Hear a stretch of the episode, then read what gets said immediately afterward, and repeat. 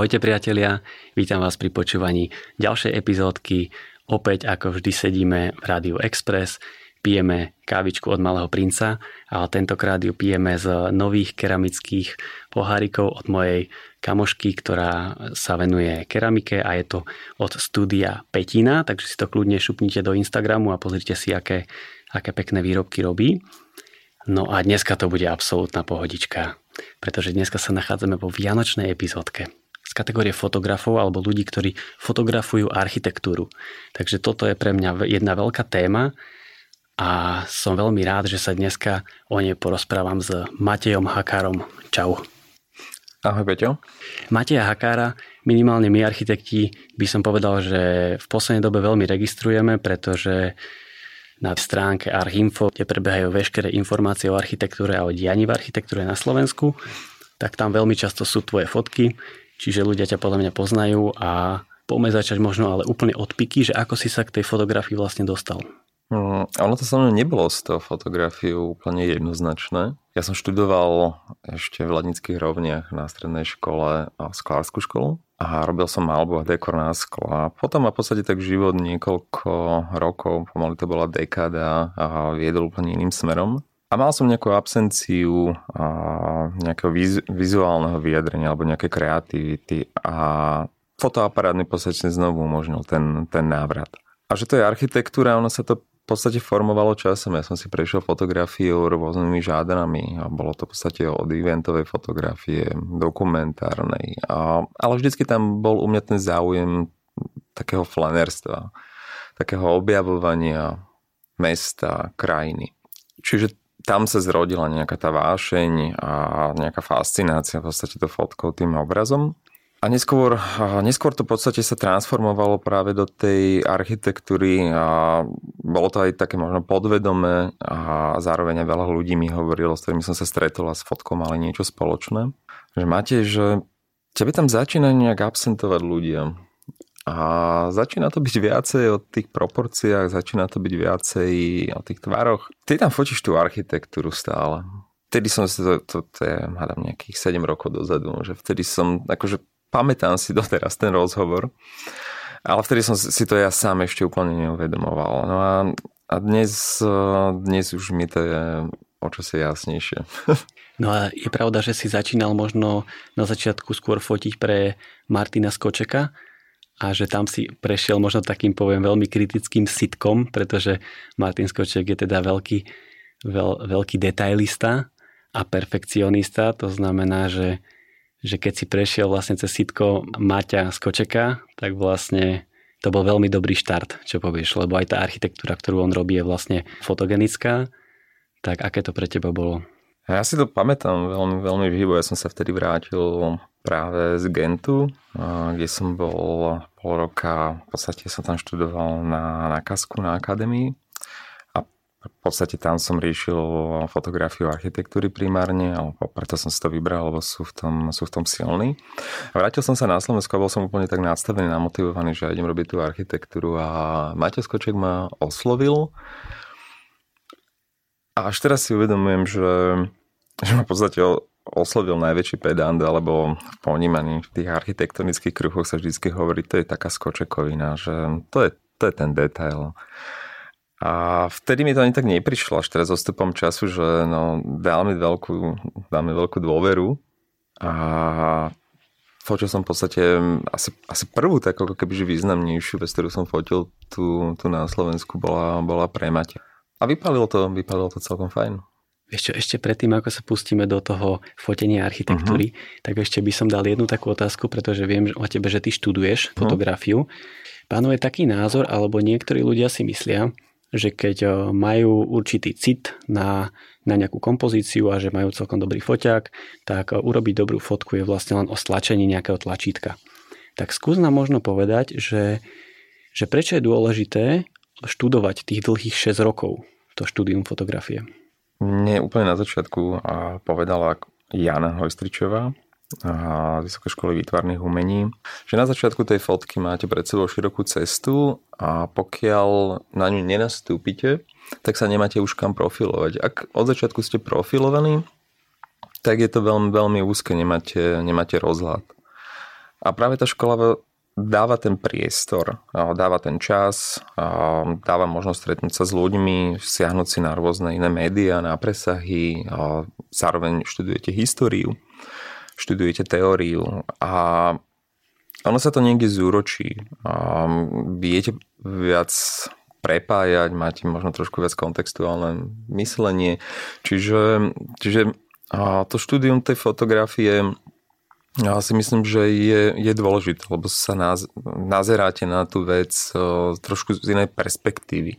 Nehovorím, že človek, ktorý neštudoval fotografiu, neurobi dobrú fotografiu, to si vôbec nedovolím tvrdiť, ale myslím si, že je to určite prínos aj pre toho samotného autora, aj pre tú fotografiu, keď tá znalosť, tá širšia znalosť tej problematiky tam je. Aj ty si sa vlastne rozhodol preto aj študovať, lebo si cítil, že ti možno chýba trochu tá odbornosť, aj keď si mal tú vášeň pre tú fotku? Áno, no, je to, je to presné. A mal som ten pocit, že je to o mnoho hlbšie. A tým pádom mal som aj veľa otázok. A mal som to šťastie, že som mal okolo seba ľudí, ktorí rozumejú umeniu. Konkrétne bol to Palomácho, čo je akademický sklár, ktorý aj momentálne učí na Vysokej škole výtvarných umení. My sme sa poznali už zo strednej školy, kde bol pedagógom a podstate na tej sklárskej. A on mi povedal, že Matej, že nikto nemá časti odpovedať na otázky. A že škola je platforma, ktorá je práve nastavená na to, aby ti postupne tie informácie poskytovala, tie otázky zodpovedala. Tak ja som si povedal, že no, je to pravda. že nikto nemá na, na mňa toľko času, aby mi zodpovedal otázky a nastúpil som teda na to štúdium. Tak vieš čo, už sme sa podľa mňa tak pekne zahriali, čiže mm. poďme sa rovno vrhnúť na fotenie architektúry, lebo to je dneska hlavná téma. Čiže ako vyzerá celkový proces fotenia architektúry? Mm, ja to teraz vyšpecifikujem ako keby, že na tú, na tú komerčnú stránku, na tú, na, tú, na tú zákazku, lebo tam je ten proces ako keby, že o mnoho jasnejší. A že pre mňa je dôležité urobiť si tú obhliadku toho priestoru. Je to z dôvodu svetelných podmienok, zároveň či je potrebné nejakým spôsobom ten priestor čistiť, či je tam potrebné možno nejaká, nejaké aranžovanie, alebo aký to bude prístup, či sa bude pracovať s ostafážou, alebo to bude len vyčistený priestor. Čiže, čiže je pre mňa dôležité si ten priestor ošahať mm-hmm. na, mhm. na začiatok, pochopiť ho, robiť si zopara skic na telefón. Pokiaľ sledujem určite, že počasie, čiže SHMU a rôzne ďalšie aplikácie na predpoveď počasia sú mojimi veľmi dobrými kamarátmi. Samozrejme je to potom aj tá diskusia s tým konkrétnym architektom, lebo ja mám toho priestoru mnoho menej, ako on strávil nad tým projektom alebo na tej realizácii. Čiže zaujímajú ma tie súvislosti priestorové, materiálové, tak ako uvažoval na tou architektúrou, lebo ide mi o to, aby som to podporil ideálne, že pozdvihol tie jeho jeho idei, ktoré, ktoré tam reali, realizoval. Potom je to samozrejme mm, ten samotný proces tej realizácie, toho fotenia, kde vo veľa prípadoch je aj prítomný architekt. Mne to osobne nevadí, mne to vyhovuje, lebo je tam tá, je tam tá diskusia. Je tam tá diskusia a sú tam drobnosti ohľadom zariadenia, aranžovania, a hľadáme, hľadáme v podstate, hľadáme v tom jeho, hľadáme v tom samozrejme aj mňa, nejaký rukopis a a na konci je to, kons, je, to, je to konsenzus, je to výsledok a v tom procese si vieme aj odsúhlasovať tie veci. Čiže máme istotu, že na konci dňa alebo nejakého obdobia máme, máme výstup, za ktorý sa vieme obaja postaviť. A samozrejme tam potom postprodukcia, čiže editovanie tých fotografií a editovanie v zmysle výberu je veľmi dôležité urobiť správny výber. Ideálne je sa dohodnúť na konkrétnom počte fotografií a urobiť si ešte jeden veľmi úzký výber, ktorý ja nazývam v podstate pres výber, ktorý by sa mal dostať do médií. A, lebo v tom množstve, v tom množstve zánik, vie zaniknúť ako keby že tá podstata. Čiže to je aj pre mňa aj do budúcna a možno aj pre tých architektov taká trošku výzva, že skúsme robiť e, menej fotografií a kvalitnejšie výbery, a ktoré, budú, ktoré budú trefné. A ktoré sa potom publikujú. Vlastne ten architekt je možno taký koordinátor tých, tých scén alebo kamier, ktoré potom ty následne fotíš, alebo on ti dá voľnú ruku, že, že nájdi teraz ty tie správne pohľady. Mm, to závisí od architekta. Napríklad Máťo, ten e, prichádza na fotenie a má 80% pohľadov v hlave. Čiže tam sa silno následuje ako keby, že tá predstava. Samozrejme mám tam aj ten svoj priestor a vtedy vzniknú pohľady, ktoré sú, ktoré sú no, nové sú architekti, ktorí mi nechávajú úplne voľnú ruku, lebo sú presítení, prepozeraní a svojím spôsobom aj ako keby, že obmedzení sami sebou už. A hovorí sa napríklad, že je taká, že zlatá hodinka. Dá sa to nejako akože zo všeobecniť, že kedy je tak ten najsprávnejší čas ísť fotiť tú architektúru cez deň?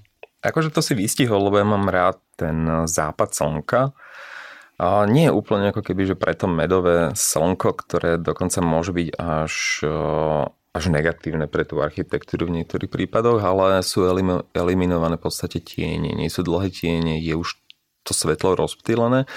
Ale keď sa bavíme o tej zlatej polhodinke, tak ona nastáva, tak podľa, podľa mňa je to takú hodinu, hodinu a pol závislosti aj od ročného obdobia pred tým ako keby, že úplným západom alebo stratou svetla.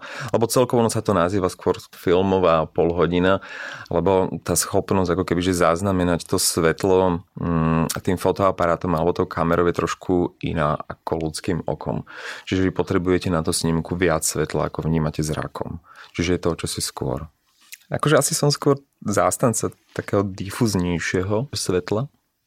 Čiže mám rád oblačnosť a to ma baví, ale je to veľmi náročné, lebo tých typov oblakov je veľmi veľa. Čiže je dôležité, aby boli takým, difúz, takým difúzorom, ktorý, ktorý nevnímate ako nejaký objekt na oblohe. Čiže toto ma veľmi, veľmi baví. A samozrejme trošku nižšia elevácia slnka, čiže úplne som vystrašený z obedných hodín, ale predpokladám, že to je veľmi, veľmi známe nielen u fotografov architektúry, ale u všetkých fotografov, že 12. hodina je úplná bolesť. A čo je predtým a potom už sa to vlastne zlepšuje. Čiže sú to určite trošku také neskôršie časy alebo skoršie a to difúzne svetlo.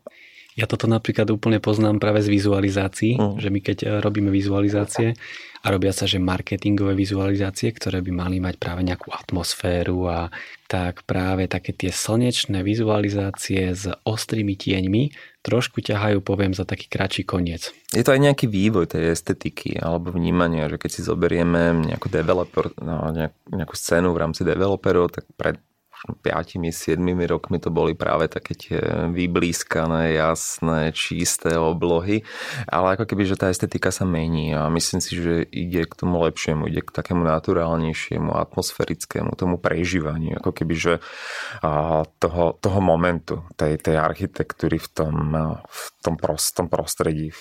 A teraz mám takú otázku, uh-huh. ktorou možno načnem strašne veľký akože rozsah, že, že existujú nejaké zásady fotenia architektúry alebo nejaké kompozičné zásady, ktoré by si nám takto vedel povedať? No, u, u mňa je skôr tá, tá estetika, mám radšej takú puristickú, takú strohejšiu. Snažím sa vyhybať ako keby tým diagonálnym všeobjímajúcim pohľadom, ktoré v jednej fotografii povedia všetko skôr tú vec mám rád rozfotenú a z rôznych perspektív a nechať diváka, aby si vyskladal niektoré súvislosti. Čiže možno čo sa, čo sa deje, alebo kto začína fotiť architektúru, tak sa postaví do rohu miestnosti, urobí jeden, jeden záber so širokým ohniskom, a kde prichádza k veľmi dynamickej perspektíve naťahovaniu objektov a vlastne také všeobjímajúce fotografie, že sa povie, povie sa všetko. To sú možno také ako keby, že také, také, za, také začiatky alebo také úzusy realitnej fotografie by som povedal. U mňa je skôr ten prístup práve opačný. Ale viem si predstaviť, že naozaj to je veľmi ťažké, keď si aj v nejakom malom interiéri a teraz potrebuješ to odfotiť. Nehovorím, že potrebuješ v jednej fotke zachytiť všetko, ale proste potrebuješ to nejako nafotiť a je tam málo miesta. Existujú práve napríklad nejaké zásady, že že, alebo pravidlá, alebo nejaké drobné odporúčania, že keď sa nachádzaš v takomto malom priestore, že, že čo robiť, uh-huh. aby mhm. tá fotka bola fajn? Mm, znovu si tam nájsť súvislosti architektonické. Akože malý, ako malý, malý priestor je podľa mňa vždy veľká výzva aj pre samého architekta. Trochu odbočím pri cene realít a metra štvorcového. V podstate sme momentálne v takom vývojovom štádiu, že tie metre štvorcové sa zmenšujú, respektíve meter štvorcový vždycky bude meter štvorcový, ale to, čo reálne v čom budem bývať, alebo čo si môžeme dovoliť, ten priestor je stále menší a menší a tým pádom je to aj výzva pre architekta a v končnom dôsledku aj výzva pre mňa, aby som takýto malý priestor uchopil, ale čím menší priestor, tým musí plniť viacej funkcií alebo musí byť viacej optimalizovaný, musí byť viacej premyslený. Ja by som pristupoval k tomu tak, že by som ho rozfotil na základe tých súvislostí. A je veľmi dôležité pracovať s tými fotografiami ako keby, že tých zátiší, lebo mm, podľa mňa je to o tom, o tom prežívaní, to ako sa v tej ako sa v tom byte alebo v tom dome ako keby, že cítite. Čiže toto sa snaží do tej fotky dostať. A ty keď chodíš nafotiť povedzme nejaký asi interiér teraz, uh-huh. tak si aj taký fotograf, čo si so sebou nosí vlastne tie rekvizity, že si, že si donesieš rastliny, donesieš si možno nejakú dizajnovú vázu a že si trošičku tak dozariaduješ ten interiér, pokiaľ je prázdny na začiatku, lebo je možno nový, práve dokončený aby to teda akože vyzeralo lepšie? Mm, nie, nerobím to. Ale uh, robia to niektorí fotografi. Uh, robia to niektorí fotografi, áno, že majú takú zbierku uh, predmetov, ktoré si tam donesú. Ja si myslím, že by to potom tak zaváňalo aj dosť ako keby, že mnou, alebo by som pretváral ten interiér uh, na svoj obraz a bolo by to tam cítiť, lebo nebudete mať na, na každý interiér uh, novú, novú vec, a tým pádom nech, nechávam, to, nechávam to na tých architektoch, skôr, skôr to čistím, že prídem do toho priestoru a tie prebytočné veci alebo veci, ktoré úplne s tým nesúvisia, a tie odstraňujem alebo ich premiestňujeme. Čiže skôr pracujem na, tej, na, tejto, na tejto rovine, že nesnažím sa ten interiér nejak že znásilňovať do, svoj, do svojho obrazu, ale využiť ten potenciál, ktorý tam, ktorý tam je. Čo musí mať fotogenická architektúra? To je veľmi abstraktná, veľmi abstraktná a veľmi, veľmi ťažká otázka. Môžem hovoriť o takom nejakom možno ideálnom ako keby, že scenáre, hej? že keď si zoberieme budovu, tak je to určite jej situovanie, kde sa nachádza. Je to nejaký ten urbánny kontext. Môže to byť krajina, ale môže to byť aj mestská scenéria.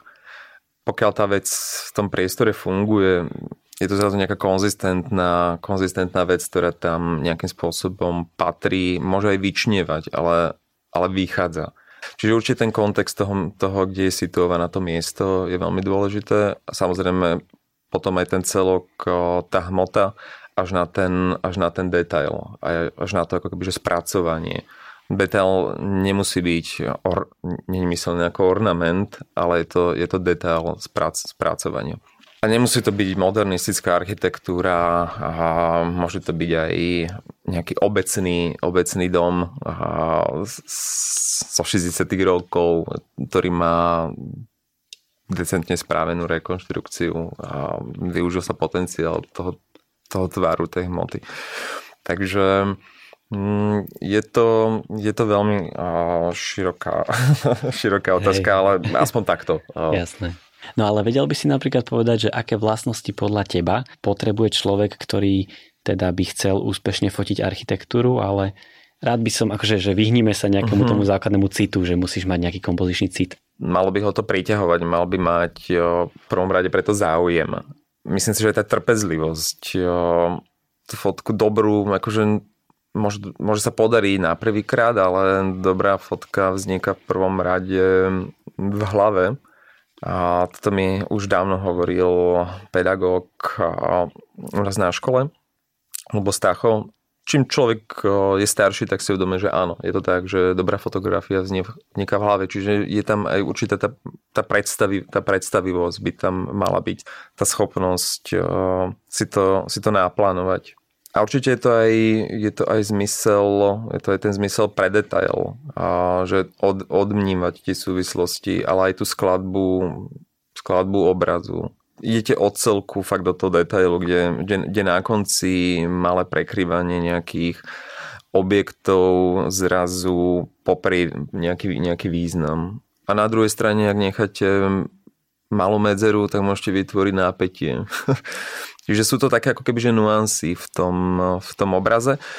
Ten, ten zmysel pre ten detail a tá trpezlivosť, lebo na to miesto sa veľakrát vrátite viacejkrát, eh, lebo nie ste s tým spokojní. A my keď sme sa minule vlastne spolu bavili, tak si hovoril, že ty si, ty si jeden celý rok eh, dokumentoval dom umenia v Piešťanoch. Áno, akože ne, nežil som tam ten rok, ale vrácal som sa, hej, že počas, počas toho roku na toto miesto tých návštev bolo, bolo dosť.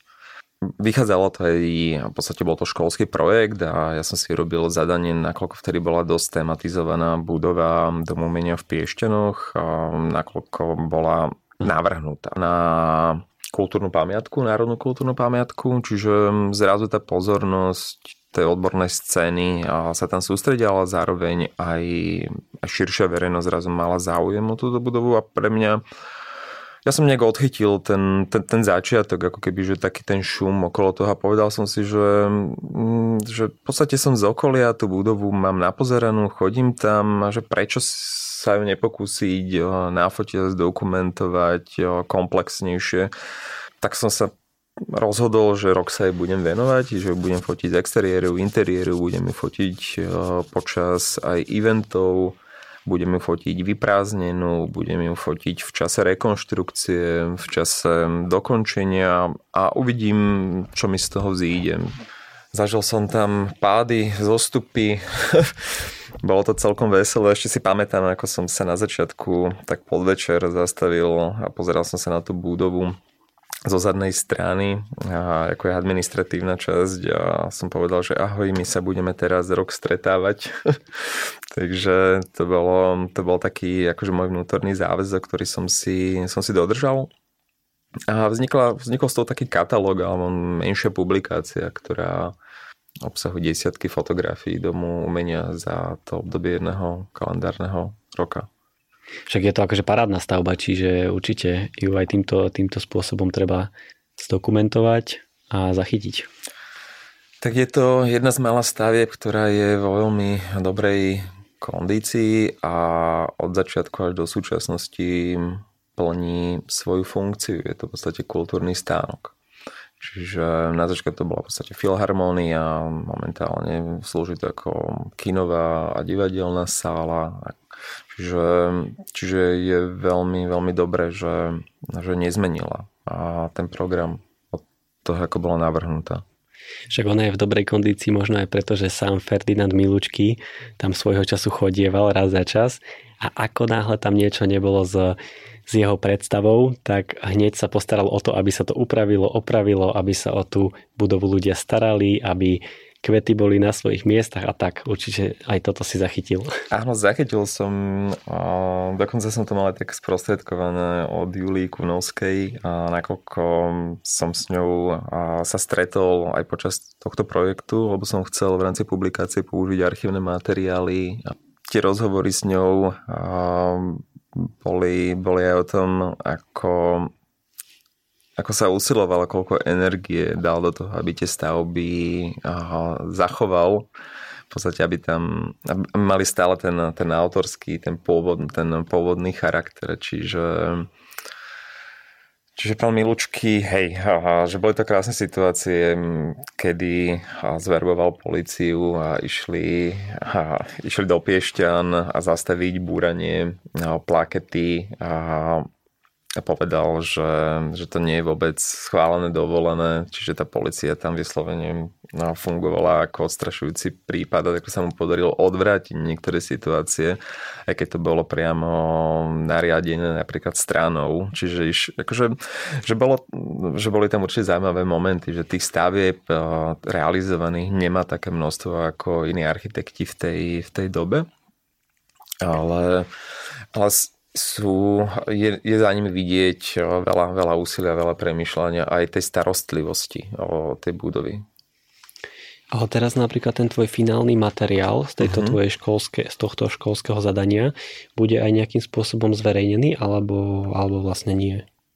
Tým, že som začal pracovať potom na ďalších projektoch, tak som už nemal nejak energiu sa usilovať o to, aby bol bol vydaný. Ja som si urobil v podstate nejakých 50 kusov výtlačkov, ktoré som rozdal ľuďom v mojom okolí alebo ľudia, ktorí majú blízko k tejto, tejto architektúre.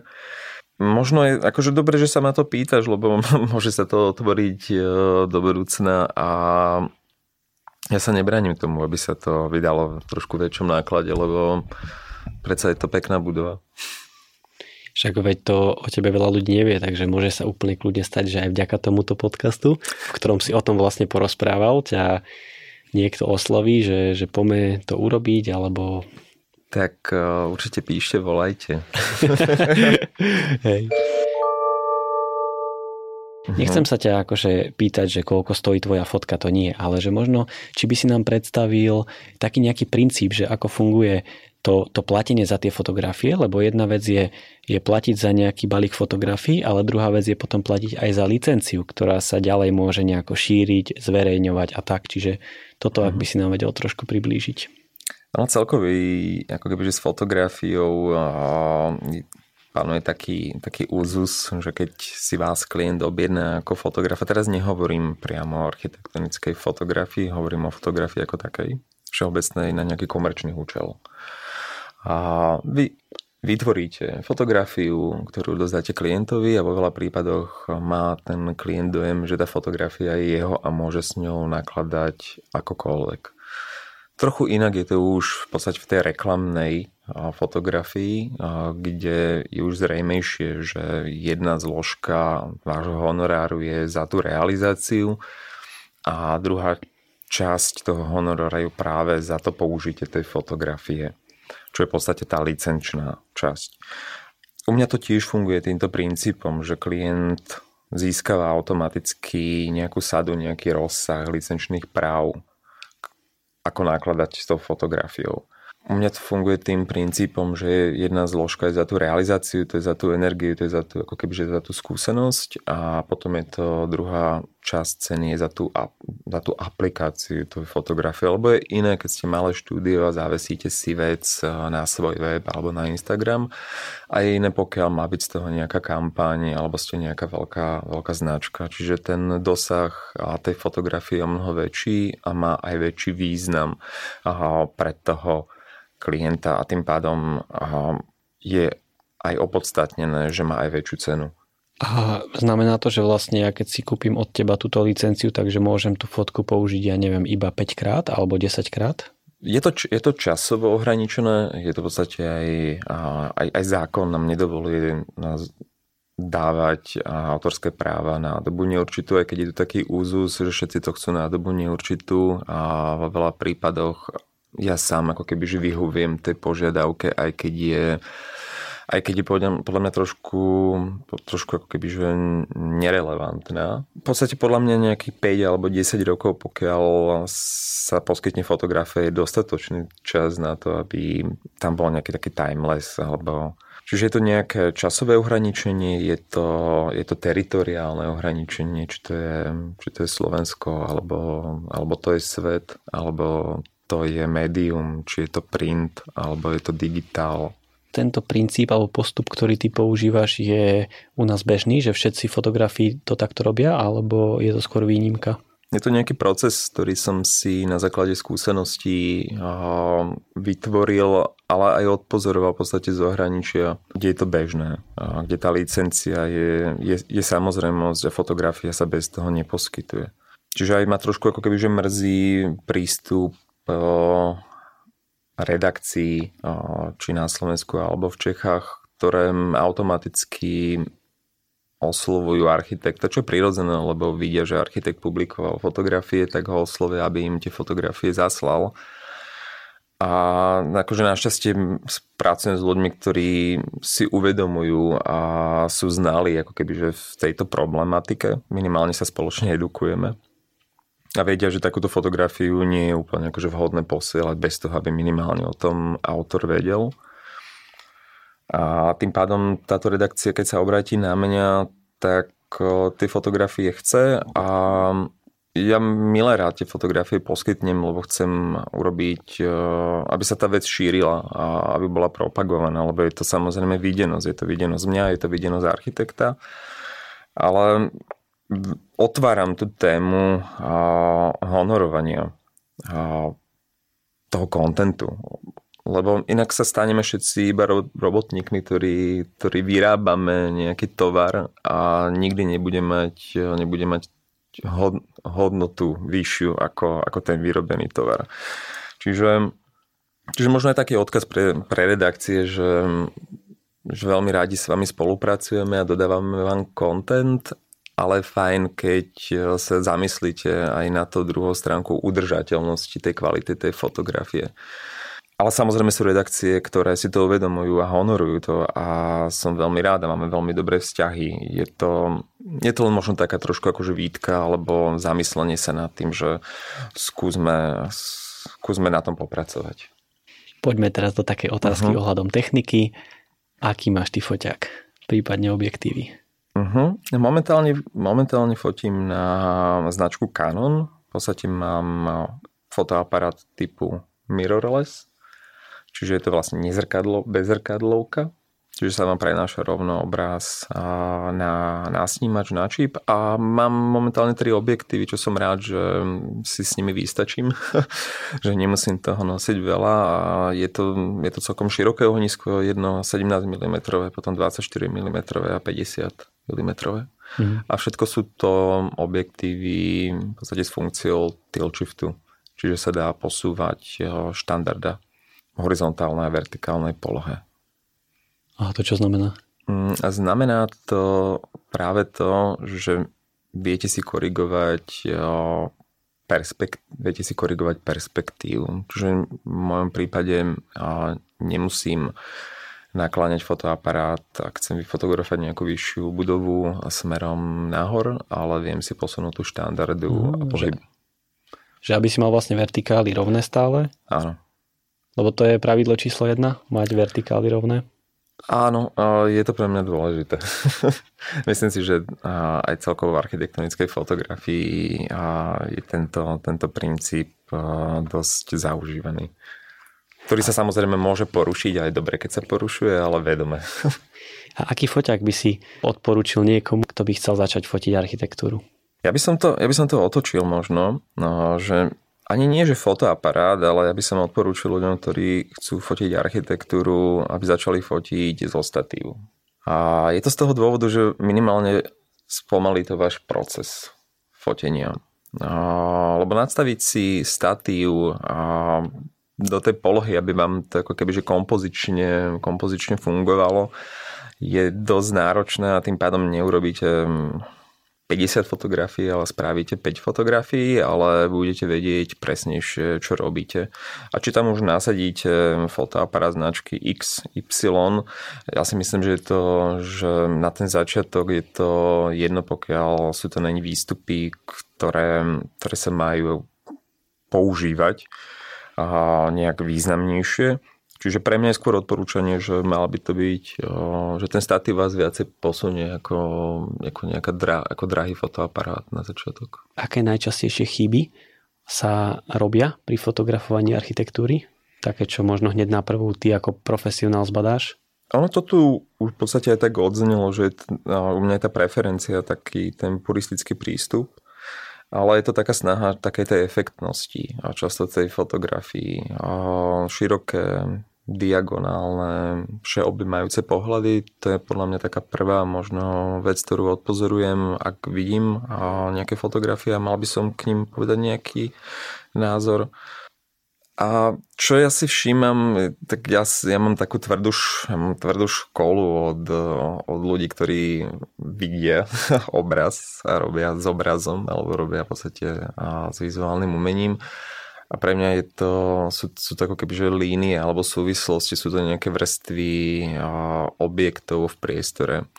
To znamená, to je práve to dotýkanie, prekryvanie, to napätie versus splynutie, že úplne taký príklad, eh, že stačí sa vám niekedy posunúť o 5 cm vedľa a zrazu vám, vám nepôjde hra na stola, ja neviem, s kuchynskou doskou a nebude to vyzerať ako jeden, jeden objekt a, a budete tam čítať tú vrstvu a tú súvislosť. Sú to akože také, sú to fakt, že, že detaily, ktoré mňa napríklad tešia, keď to niekto vidí, lebo aj, aj to robí ako keby, že tú fotku dobrou. Áno, však toto mám aj ja rád, že keď hľadám tú kompozíciu a teraz sledujem tak strašne veľa tých rôznych prvkov v tom, v tom obraze, až nájdem ako keby teraz ten ideálny stav, ktorý ja teda ako absolútny amatér v tej situácii považujem za ideálny a vtedy ako keby to, to cvaknem. Tedy nastane vo vás pokoj.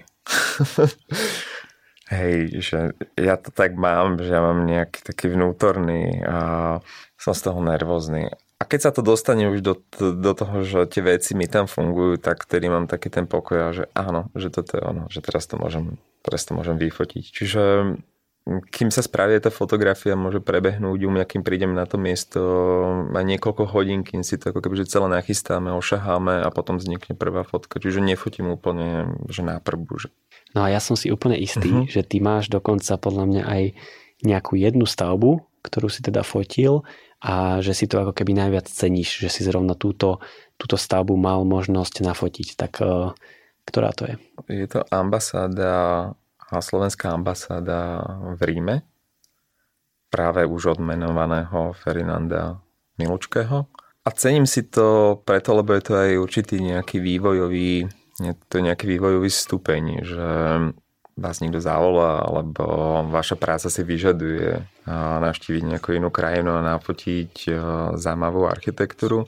Určite to bola pre mňa akože taká aj podsta, že takéto niečo sa stalo. A na druhej strane je to, je to stavba, je to budova, ktorá je tomu slovenskému divákovi neznáma, lebo budova necestuje, alebo architektúra necestuje za divákom, ale divák cestuje za ňou. A vďaka práve tej fotografii mám možnosť sprostredkovať niečo, čo divák nevidel.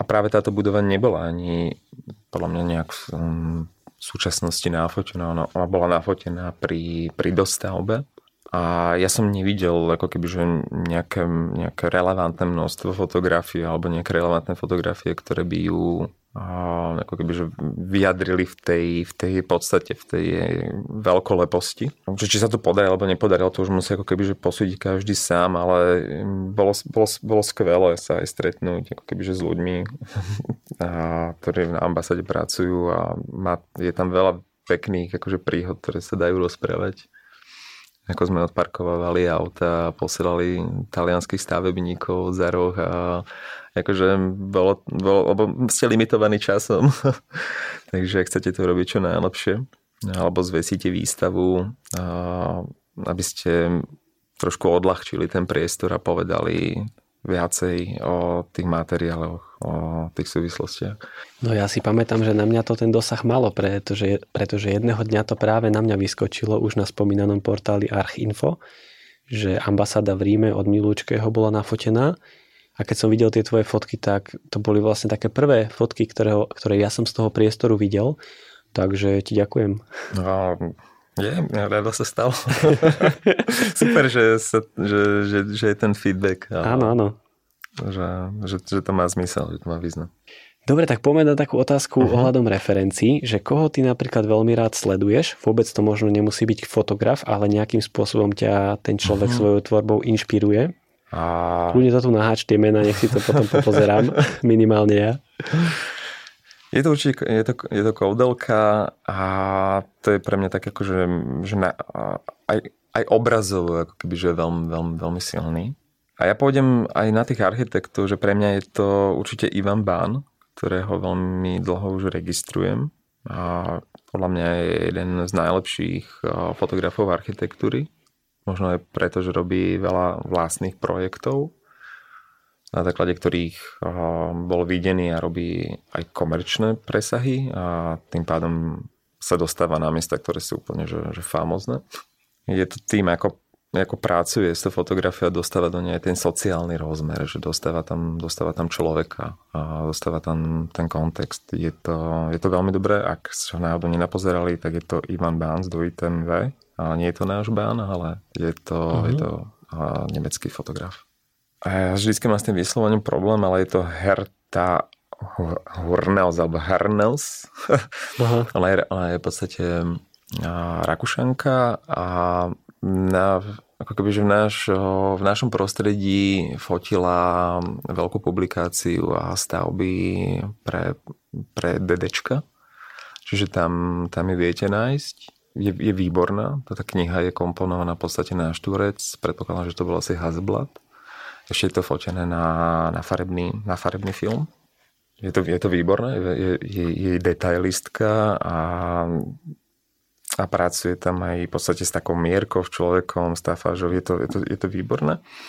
Je to potom v podstate taký portugalský, veľmi súčasný fotograf a sil, silne ako keby, že tiež aj komerčne teraz vyťažený. Je to Fernando Gera. No jasné, to je. Myslím, že dokonca on aj spolupracuje tiež s Canonom.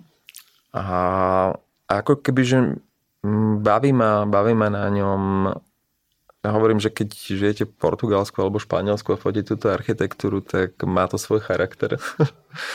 je, to úplne iná, je to úplne iné svetlo, úplne iná obloha, úplne iný typ uh, architektúry, ktorá podlieha tomu, tomu pásmu podnebnému, ale je to, je to, je to, zaujímavé, je asi netreba ako keby že spomínať portál a to je aj také moje ako keby že východisko, že kde sa ja úplne že nábažím, že dobrej architektúry a dobrej fotografie tak je divizáre, čo v podstate asi netreba spomínať, ale spomenul som. Takže to je pre mňa asi taká, že, že, že meka. A samozrejme sú to staré knihy, kedy sa fotilo ešte na veľký formát. A ako nejaká brutalistická architektúra, takže ako brutalizmus obdobia celkovo vtedy fotka čierno-biela, tvrdá, úplne nádherná. Čiže, čiže je, je určite veľa vecí na tú inšpiráciu. A vedel by si nám ešte povedať, že, alebo odporúčiť, že kto dobre fotí architektúru na Slovensku? Ešte, že uh-huh. keď ja teraz, keď navrhnem nejaký dom, zrealizujem a Matej Hakar na mňa nemá čas, lebo je strašne vybukovaný, tak komu môžem zavolať, že kto ešte veľmi, veľmi fajn fotí architektúru? Mm, ja to tak skôr vnímam, že nie, že slovenská scéna, ale že československá scéna. No, kľudne československá. A že, že pre, pre mňa je to momentálne, že Alex shoots buildings. A myslím si, že, že veľmi dobre vidí. A aj tá vizualita je skvelá. Rád si ju napozerávam. Asi netreba potom spomínať Voice Place Nice. A myslím si, že že sme na nich vyrastli, že oni sú celkom takí ako keby, že priekopníci v tej súčasnej fotografii, architektúry. Ale nie, nie, nie sú niekoho, ako by som že, že, že, že následoval, ale určite, určite povedali na tom československom trhu, že dá sa to robiť a je tu na to priestor, aby sa to robilo dobre. Ale sú tu ako keby, aj, sú tu aj ako keby, výtvarníci, ktorí fotia architektúru, že nie sú to len ako keby, komerční fotografii. Je to určite, pre mňa je to aj Jan, Janko Kekeli, ktorý má v podstate ten presah v tej umeleckej fotografii. Mm, Olia Triaška, ale tak to je, to je veľmi známe meno. Takže tento dokumentárne videnie a mám veľmi rád jej projekty. A mám, ja som aj ako keby že vyrastol, lebo som v ateliéri, kde je vedúcim Lubostacho, tak aj akože Lubostacho desiatky rokov tu fotil architektúru. I podľa mňa ikonicky nafotil veľa, veľa stavieb a úplne že zbožňujem veci na, ešte na veľký formát. Istropolis, ak sa k tomu dá dostať, pozrite si, ako nafotil Istropolis. A to sa nedá zopakovať, hádam. Takže aj, aj iné stavby, ale ten Istropolis mám normálne pred očami a možno Sauka s tým bude operovať s tým materiálom, ale je to bomba. No a vieš čo, nachádzame sa vo Vianočnej epizódke, uh-huh. takže, takže veľmi rád by som ti položil aj také nejaké tematické otázky týkajúce sa Vianoc a a veľmi dúfam, že aj vy poslucháči už teraz buď cestujete niekde na Vianočné sviatky za vašimi rodinami, ako napríklad Ferry, ktorý, ktorého týmto pozdravujem, pretože on tento podcast počúva zásadne v aute smerom na Oravu. Takže dúfam, že aj vy už teda nepracujete a sedíte doma a prípadne sa tlačíte zákuskami. Čiže skús nám Matej povedať, že kde ty budeš tráviť tohto ročné Vianoce. Ja idem za rodičmi. Čiže ja budem mať uh, štedrý večer, budem mať uh, s maminou a s mojim otcom a dúfam, že sa potom zastaví sestra so svojím priateľom, aby to bolo také vesel, veselšie ešte. A to je kde? Odkiaľ vlastne si? A v Čachticiach. A rodiče sa tam presťahovali nejaké 10 rokov dozadu, takže v Čachticiach budem tráviť. Tak to si bol určite pozrieť eh, Paňákovú prístavbu. Uh, hej, uh, rok som sa odhodlával uh, tam ísť. Uh, som si hovoril, že taký malý chlapec, že pôjde za pánom Paňákom, ale je to 150 metrov od nás a hej, bol som, bol som tam a že idem zazvoniť a žiadny zvonček. A zrazu zo stromu kričí pán Paňák, čo tu chcete? A ja, že rád by som sa s vami rozprával a videl vašu prístavbu, ale zároveň ma veľmi zaujímal a v podstate aj prvý, prvý ateliér, ktorý bol ktorý bol vlastne pretvorením paliarne, kde sa palili tehly. No. A našiel si na mňa hodinu a pol a bolo to, bolo to super. No a na čo sa najviac tešíš teraz cez Vianoce? Že odložíš trošičku aj ten foťák a možno si tak oddychneš od neho? Alebo na, čo sa, na akú aktivitu sa najviac tešíš? A prezradím darček, ale tak synovec nepočúva podcast. Má 6 rokov, no teším sa, že pôjdeme púšťať Šarkana. Decembri? Uh-huh. Šarkan lieta aj v decembri, tak na to sa teším. A ďalších 10 dní, alebo koľko budeš doma? a, nebudem až tak dlho doma, lebo musím, musím písať diplomovú prácu, čiže musím sa aj skoršie vrátiť do Bratislavy a, a sú, sú to povinnosti, čiže, čiže asi 3 dní budem na sviatkoch. Uh-huh.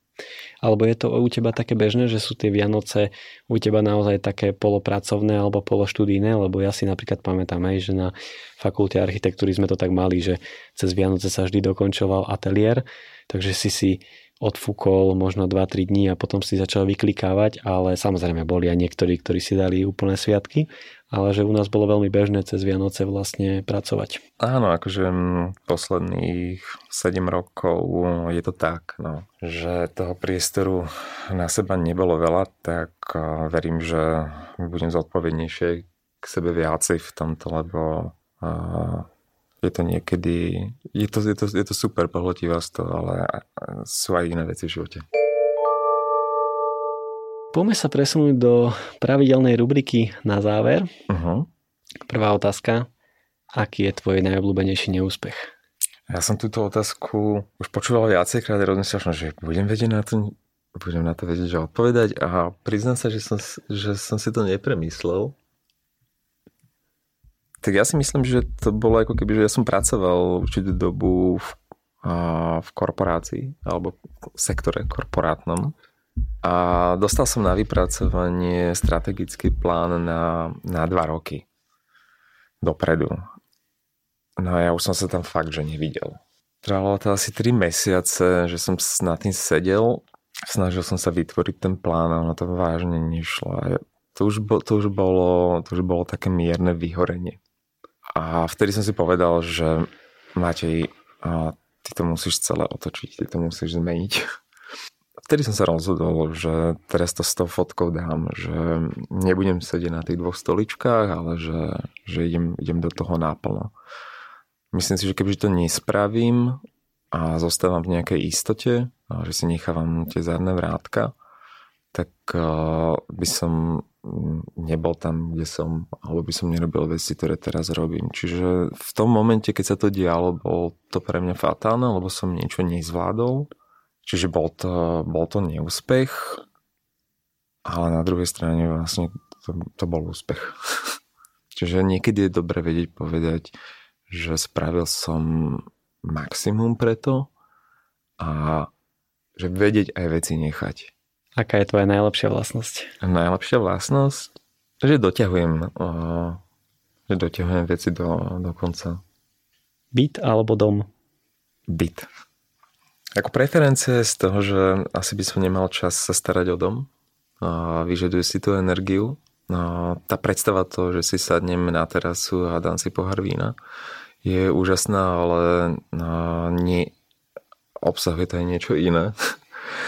Čiže pre, a preto je to byt. A je to ešte aj tá potreba byť bližšie ako keby, že k centru. A to nemyslím, že staré mesto, ale akože k tomu centru diania, lebo, mm, lebo potrebujem fungovať a stretávať sa s ľuďmi. Čiže je to, je to, tá, loka, je to tá lokalita. A byt, hľadám byt. Momentálne. Čiže ak by ste o niečom peknom dvojizbovom vedeli, ja milujem Starý Ružinov, lebo tam vzniká vlastne, už, už je to také malé, malé mesto v meste, čiže Staré Ružinov a Nivy a nie je to akože, že to musí byť táto lokalita, ale mám ju rád, už tam dlho bývam. Ideálne niečo veľmi akože pôvodné, aby som si to vedel pretvoriť e, na svoj obraz, a, ale musím pravdu povedať, že ja nemám tu predstavu ako architekti, čiže bude to v kooperácii a dal by si aj dôveru tomu architektovi, že nech ti to naozaj nejako navrhne a nech z toho bytu dostane podľa neho to maximum, čo tam ty možno ako keby si nevieš na prvú predstaviť? Uh-huh. Ono, ono, ono uh, moja predstava je tá, že rozprávať sa s architektom o tom, ako fungujem, aké mám potreby, aké mám požiadavky na priestor. Je veľmi pre mňa dôležité svetlo ako je vyriešená svetlotechnika. S týmto architektom, s týmto autorom máme už prejdené viacero, viacero realizácií a viacero rozhovorov. A určite by som bol rád, kebyže príde so svojou, so svojou ideou nejakou nosnou, ktorú spoločne doladíme, ale bol by som rád, aby to bola sada otázok a sada odpovedí. Mm, nechcem určite hovoriť, že toto posun doprava, posun doľava, použiť to takýto materiál, že malo by to vzniknúť práve z tých rozhovorov, z tých, ako keby, že tých potrieb toho vnímania priestoru. Takže teším sa na to. No a ja som sa ťa vlastne ešte celý čas neopýtal takú vec, že, že máš ty vlastne nejaký ateliér alebo priestor, kde reálne tvoríš? Hmm, sedíme v Novej Cvernovke s Borisom Nemetom spoločne, so Zuzkou Pustajovou a ďalšími dvomi fotografmi. Máme v podstate fotoateliér. Mm, ja už moc nefotím ateliérové fotografie, ale teraz ma začalo baviť, keď ma oslovia architekti, nespravíš mi portrét, tak veľmi rád tento portrét spravím, lebo ma to, ma to baví, lebo už poznám aj tú tvorbu, čiže viem, viem byť aj trošku viacej custom. Takže ja tam, ja tam mám svoj stôl, čiže áno, mám svoj ateliér. Poďme teraz do takých gastronomických otázok. Uh-huh. Aké je tvoje najobľúbenejšie jedlo? Juj, to, to je masné, to je masná otázka. Daj no, prasárničku, daj úplne langoš ja som, ja so smotanou ja a s Ja mám veľmi rád že káčicu pečenú alebo hus pečenú. To je úplne v pohode. A husaciu pečinku a lokše. Au, Uh-huh. Uh-huh. Také, že od maminy, alebo si to dávaš na nejakých trhoch, husacie hody? Mamina to, robí, mamina to robí veľmi dobre, ale pečienku potom na husacích hodoch. A to by mohlo byť teraz cez Vianoce, nie? Takéto jedlo by ti mohlo pristáť na stole, či? Bude to kapor vianočný. Neviem, nechám sa prekvapiť, dúfam, že mamina počujú, bude počúvať podcast. Určite, podcast vychádza 22. alebo 23.12., takže Oj. by to malo byť. Bude to inšpiratívne. Keď, keď ju prinútiš počúvať podcast uh-huh. pri mhm. varení štedrovečernej večere, tak možno bude vedieť, čo má spraviť za 3 dní. Tak, a nebránim sa tomu. Kávenky alebo kakaové rezy?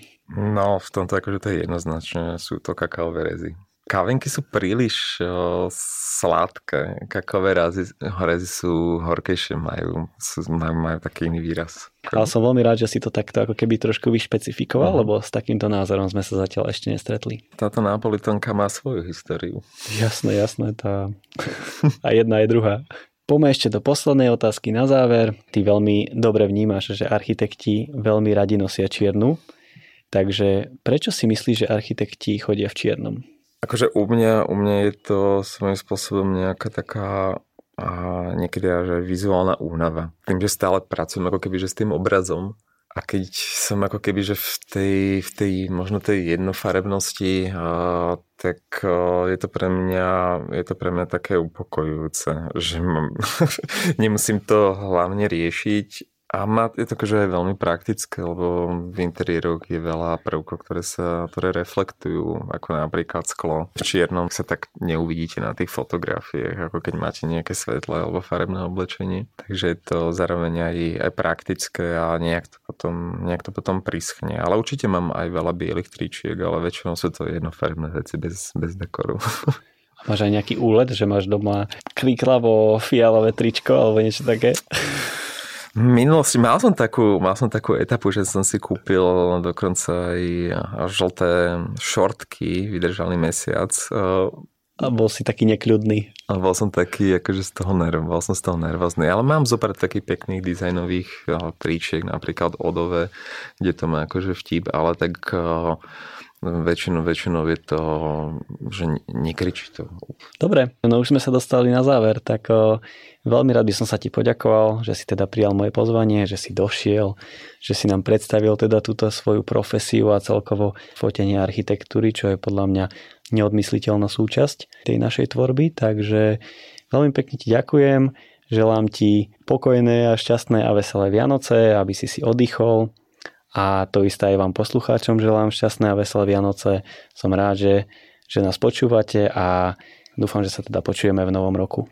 Ja ti, Peťo, ďakujem za, za pozvanie do relácie. Veľmi ma to potešilo, keď si mi napísal. A poslucháčom prajem pekné sviatky, nech si to užijú a ja som rád, že počúvate tento podcast, lebo, lebo nás edukuje o architektúre, čo vec. Takže ďakujeme Peťo ti, že, že tento formát robíš. Tak ďakujem ešte aj ja za takúto milú pochvalu a majte sa pekne. Čaute. Ahojte.